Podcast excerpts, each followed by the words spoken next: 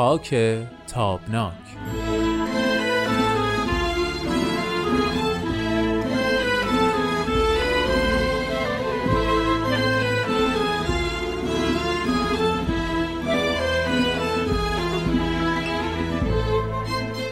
دوستان خوبم شنوندگان عزیز وقت شما بخیر. خوش اومدید به یک قسمت دیگه از مجموعه خاک تابناک. به اتفاق من هومن عبدی در استودیو امید فراهانی عزیز مهمان همیشگی برنامه حضور داره. از طرف امیدم به شما خوش آمد میگم و همچنین از طرف شما به امید خوش آمد میگم. امید خوش آمدی به برنامه. خیلی ممنون. خیلی خوشحالم که در خدمت خیلی ممنون. همچنین اگه موافق باشی برنامه امروز رو به اتفاق شروع کنیم.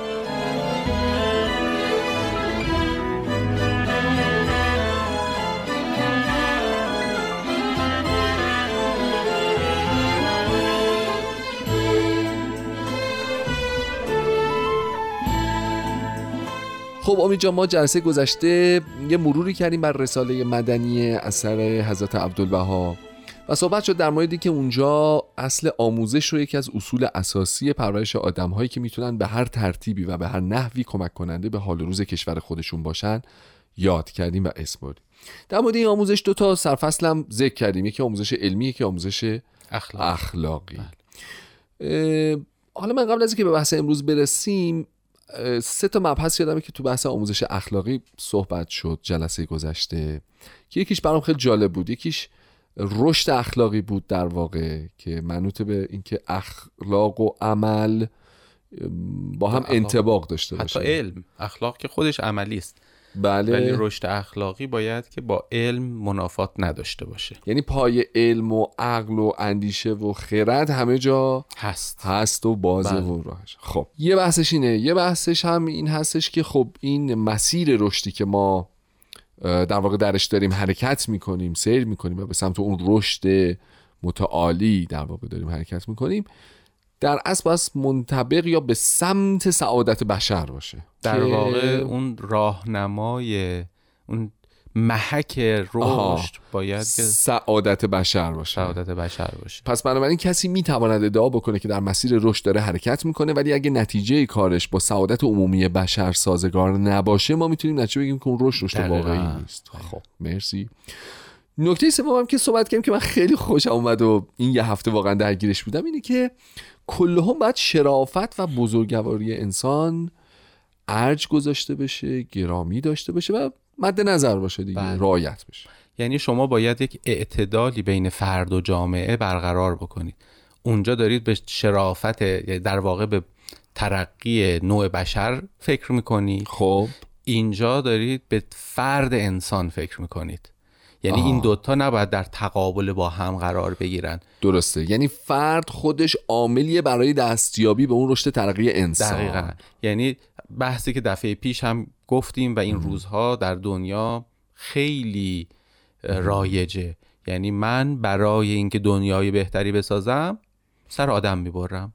برای من مهم نیستش که این آدم بیگناه یا با گناه من چون آها. هدف متعالی دارم که خیر بشریته حالا کشته شدن این ده نفر حالا برفرض با گناه یا بیگناه اهمیتی نداره. نداره. در حالی که نه نه ما در جایگاهی هستیم که بگیم آدما با گناه یا بیگناه و نه حتی اگر با گناه یا بیگناه بودن اجازه داریم که شرافت اونها رو پایمال بکنیم و از همه مهمتر اجازه نداریم کاری بکنیم که شرافت خودمون به عنوان یک انسان زیر سوال, زیر سوال بره. بره. خیلی مثال خوبی زنی یعنی در واقع اون کسانی که الان این فعل رو هم انجام میدن واقعا در دنیا الان منفور شدن و بله. قول تو همین شرافتشون زیر سواله که حالا با هر اعتقادی اون نفر روبروی هر اعتقادی داره. آیا دلیلی برای اینه که مثلا جلوی دورین گردن بزنی؟ بله دقیقا. خب حالا یه سوالی من بپرسم. ببین ما توی میون به رشد اخلاقی هم اشاره می‌کنیم. گفتی که باید همزمان با منطق دقیقاً. علمی و عقلی هم بله، بله، همزمان بله. باشه من یه سوالی برام پیش میاد و اونم این هستش که ببین اخلاق یه بخشش نسبیه درسته بله یعنی حالا چجوری فرض کن اصلا ما از خودمون شروع می‌کنیم ما در مشرق زمین ما ایرانی ها بله، ما, بله. ما ای- شرقی ها یه مفاهیمی رو در واقع رعایت اخلاق و اصول اخلاقی می‌دونیم. که ممکنه در غرب خیلی هم مثلا محلی از اعراب نداشته باشه و بالعکس حالا این که ما میگیم که این اخلاق مهمه این رشد اخلاقی مهمه که حالا تو مرحله دوم مهمتر اینه که با عقلم همزمان بشه و همراه بشه و همگام بشه. آیا ما استانداردی لحاظ اخلاقی می‌تونیم بگیم که فردا روزی مثلا یه نفر در مغرب زمین اگه شنید بگه منطقیه؟ در مشرق شنید بگه منطقیه تو قبایل بدوی آفریقا اگه شنید بگه درسته تو استرالیا اگه شنید همچین استانداردی داریم اصلا به همچین چیزی می‌تونیم قائل باشیم بله بله. ببینید ماجرا این است که اولا درسته که اخلاق نسبی است ولی این نسبی بودن در برخی مصادیقه. یعنی شما خوب همیشه خوبه. درسته. خب شما نمی‌تونید بگید که یه کار بدی رو من می‌خوام انجام بدم که نتیجه خوبی بدهد. قبول. نمی‌شود. خیلی درست، خوب. درست. یا برعکس. بله. برعکسش هم به همین ترتیبه. در واقع ما با اصول مشکل نداریم. آنچه که اخلاق رو نسبی می‌کنه بعضا مصادیقه. درسته. و با در واقع البته کاملا نظر شخصی دارم میگم. ولی ما داریم به طور روزافزون با دنیایی روبرو میشیم که ارتباطات اون مفاهیم بومی رو بله. داره تغییر میده. درسته. یعنی شما می‌بینید مثلا فرض بفرمایید که خیلی ساده. اون اه، بیانیه جهانی حقوق بشر که سرتاسرش کدهای اخلاقی است بله. یک مفهوم جهانی از اخلاق رو داره ارائه میده که برای این جهان شموله.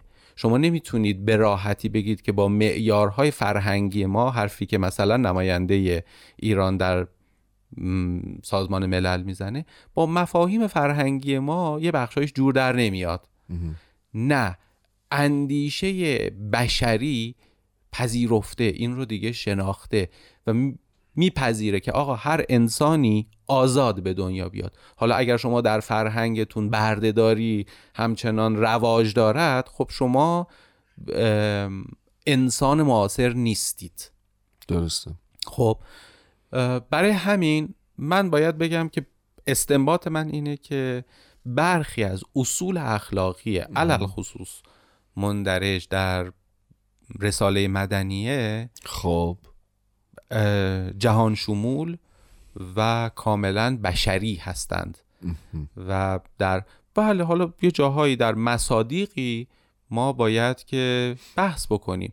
می‌تونیم راجع به چند تا از این مباحث صحبت بکنیم ببینیم که آیا میشه هر کدوم از اینها رو بگیم که نه اینها مثلا بومی هن مثلا در شرق آه. مصداق دارن ولی در غرب ضرورتی نداره, نداره. یا. برعکس این در واقع یک جور کلید یک جور شاه کلید یک جور استاندارد کلی داریم بله به نظر اینجور میاد آها خب چجوریه؟ مثلا تعدادش خیلی زیاده یا مثلا حالا هر چنداشو تونستیم تعدادش که زیاده ولی هر چنداشو که تونستیم.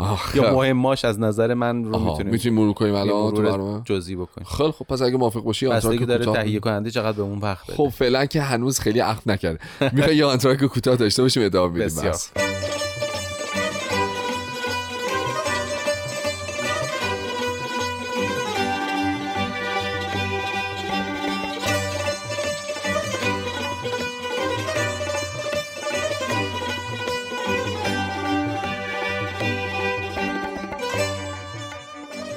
خب دوستان عزیز بحث رو با امید فراهانی ادامه میدیم. در مورد بعضی از نکاتی که می‌تونیم بهش بگیم اصول اخلاقی یکسان در همه جای دنیا می‌تونه باشه. با این نگرش که اینها در واقع برای هر کدوم از ما بشه معیارهایی که بتونیم با توجه به اون اصول اخلاقی خودمون رو استانداردی بکنیم که فردا روزی بتونیم ایرانمون رو بسازیم. درست از؟ همین امروز؟ از همین امروز. آره آره آره، از همین امروز.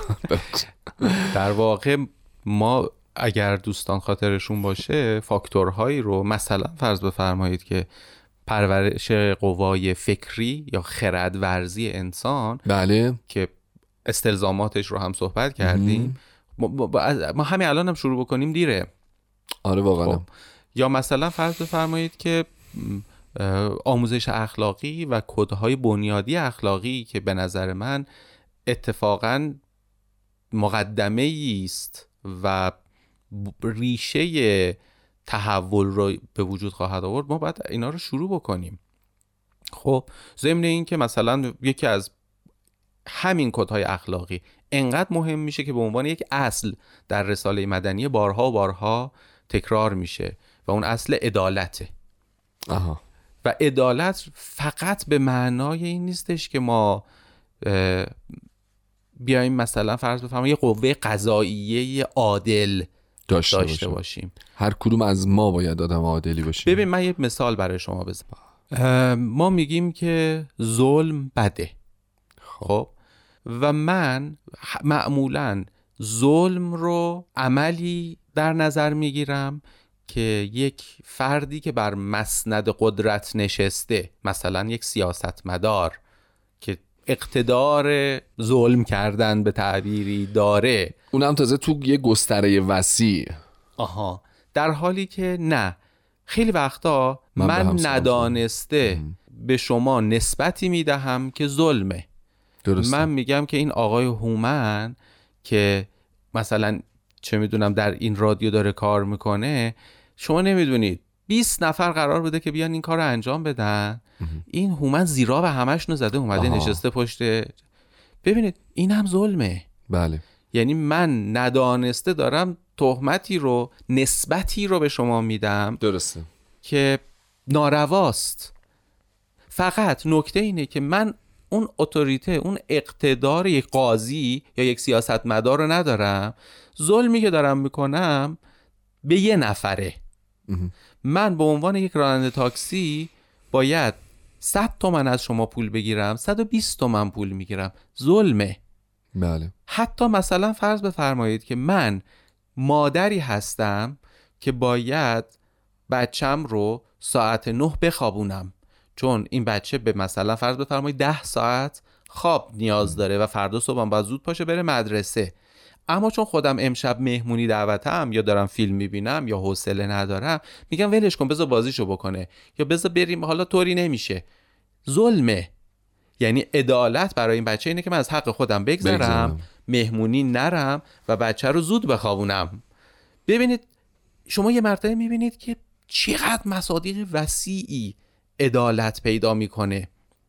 و متوجه میشیم که ما برای ساختن این مملکت بیش از هر صفتی به عدالت نیازمندیم. خیلی خیلی.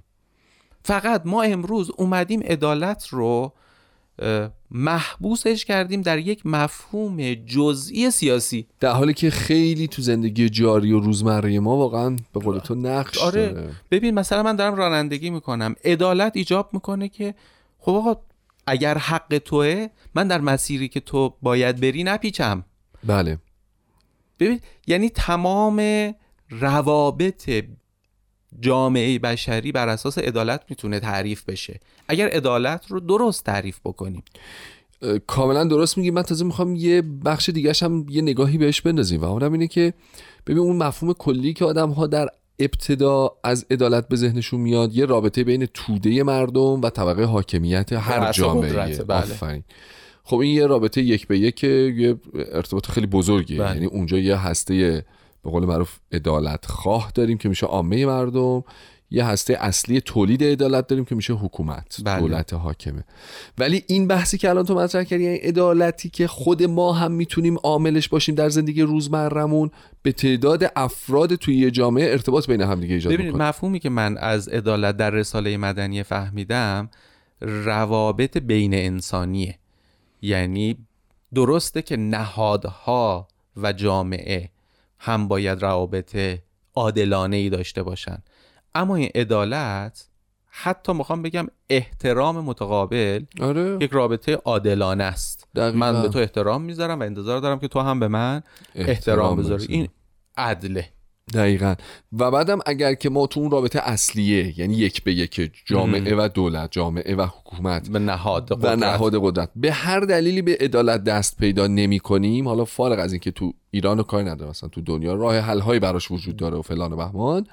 ولی تو زندگی جاری خودمون که می‌تونیم دست پیدا کنیم و اصلا می‌خوام بگم که نهاد قدرت ما هم که کره مریخ نیامده نه دیگه اونم نهاد قدرت ما هم وقتی که در خانواده عدالت ندیده وقتی در جامعه عدالت ندیده ما تمرین عدالت وقتی نداریم وقتی در اون جایگاه قدرت هم میشینیم عادلانه عمل نمی نمی‌کنیم. کنیم چون اصلا. بلد نیستیم دقیقاً. چون اصلا متوجه نیستیم که آقا این کاری که من دارم می‌کنم این عادلانه نیست, این نیست. ظلمه متوجه نیستیم که آقا وقتی من میام پشت تریبون مثلا فرض بفرمایید که یک نسبت دروغ به یک جامعه یا به یک فرد یا بله. به یک کشور همسایه یا دور یا نزدیک میدم اینا ظلمه.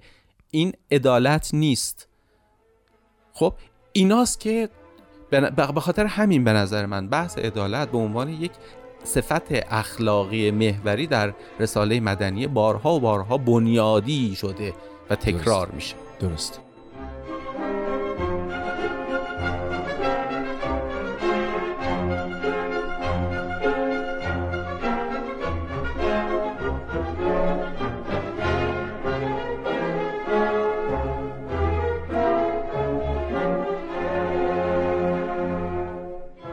خب پس اولین و کلیدی ترین در واقع شالوده سنجش اخلاق عدالت.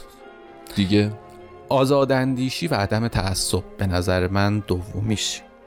یعنی جالبه که حضرت عبدالبها میفرمایند که ما برای اینکه یک جامعه سالم داشته باشیم باید آزاداندیش باشیم. بله. از قالب های بسته فکری ما باید اجتناب بکنیم. و این قالب های بسته فکری که به تعبیر حضرت عبدالبها تعصب است. قبلا همین رو گفتم که منظور از تعصب اون تفکر بسته غیر منطقی است. وگرنه بعضی ها هم تعصب در بعضی موارد لغت تعصب مستفاد مثبت هم دارد. بله. یعنی مثلا دلبستگی منطقی مثلا به آب و خاک هم یه جاهایی تعصب دانسته شده.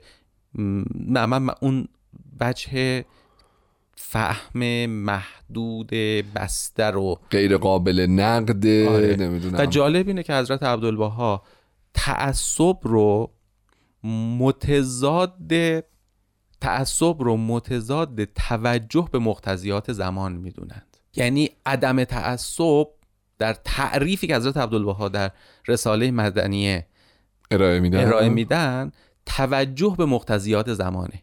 یعنی انسانی که زمانه رو درک می‌کنه متعصب نیست. آفرین. کسی که مقتضیات زمانش رو نمی‌تونه درک بکنه میشه نتیجه گرفت که انسان متاسف آره یه جایی کار گیر پیدا می‌کنه. درسته. اون آزاداندیشی اون راحتی رو از دست میده. درسته. البته خب این قاعدتا زیر شاخه های زیادی می‌تونه پیدا بکنه که ما می‌ذاریم به بله. درک و برداشت شنوندگان عزیز و ولی تاکید می‌کنن ببین از این راه یک دری باز می‌کنن به یک صفت اخلاقی خیلی مهم دیگر آها. و اون بحث همکاری و وحدته.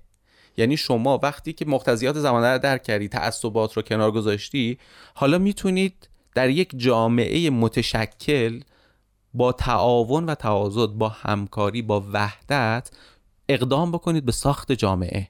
درسته. در واقع یک جامعه بالغ جامعه است که تشریک مساعی درش اتفاق میفته برای ساخت. درسته.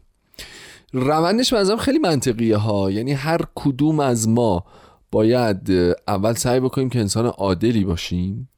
بعد به نسبت اون عدالت تحمل و پذیرش شنیدن هر مطلبی که احیانا به نظرمون با دانستهای قبلیمون در تضاده رو پیدا می‌کنیم روح زمانه رو درک, درک می‌کنیم. می‌کنیم وقتی درک کردیم ده نفر آدم دیگه هم پیدا می‌تونیم با هم. همکاری بکنیم می‌کنیم، و حضرت. عبدالبها در ادامه حالا اینا رو من از جاهای مختلف در آوردم. ولی در ادامه میفرمایند که به فکر عملکرد خودمون باشیم به جای اینکه در صدد تخریب دیگران باشیم خیلی نکته ما. چه کار داریم که دیگری داره اشتباه میگه؟ من اگر فکر می‌کنم حرفم درسته حرفم رو با صدای رسا و منطقی می‌گویم. ما الان چی میگیم؟ میگیم که او داره خلاف میگه آها. او داره اشتباه میگه. او داره کفر میگه ساکتش کن. دقیقا. در حالی که حضرت عبدالله میفرمان جا الحق و زهق الباطل. اگر تو حقی حق آمدنی است. اگر او باطل است او رفتنی است. تو نگران این نباش که او باطل می‌گوید. بذار او حرفشو بزنه تو هم حرفتو بزن. جامعه عقل داره می‌فهمه که کدوم درسته. وای وای وای. اگر همین چهار تا عاملی که امروز راجع بهش صحبت کردیم فقط در جامعه ایران خودمون اصلا کاری به بقیه دنیا هم نداریم. اجرا بشه و درونی بشه می‌خوام اینو بگم. یعنی هر بله. از ما واقعا اعتقاد بهش پیدا بکنیم و برای چون اولین نتیجهش زندگی بهتر خودمونه دیگه می‌دونی؟ این اگه به دست بیاد عجب گلستانی بشه. عجب گلستانی میشه نمی‌دونم چون تهیه کننده بینوا اون پشت داره چکبر می‌زنه مثل که وقتمون تموم شده. خیلی زود وقت این برنامه تموم, تموم میشه. خیلی نامردیه. من هنوز 7 8 تا استفاده دیگه مونده. باید بذاریم بعد علا رقم بعدی. بالبال تهیه کنن ها جلسه بعدم داریم راست جلسات بعدی. بسیار. بها خیلی ممنونم. امید عزیز. از شما هم که تا پایان برنامه با برنامه خودتون خاک تابناک همراه بودید تشکر می‌کنم و ازتون دعوت می‌کنم که هفته آینده هم شنونده قسمت بعدی برنامه ما باشید. تا هفته آینده بدرود و خدا نگهدار.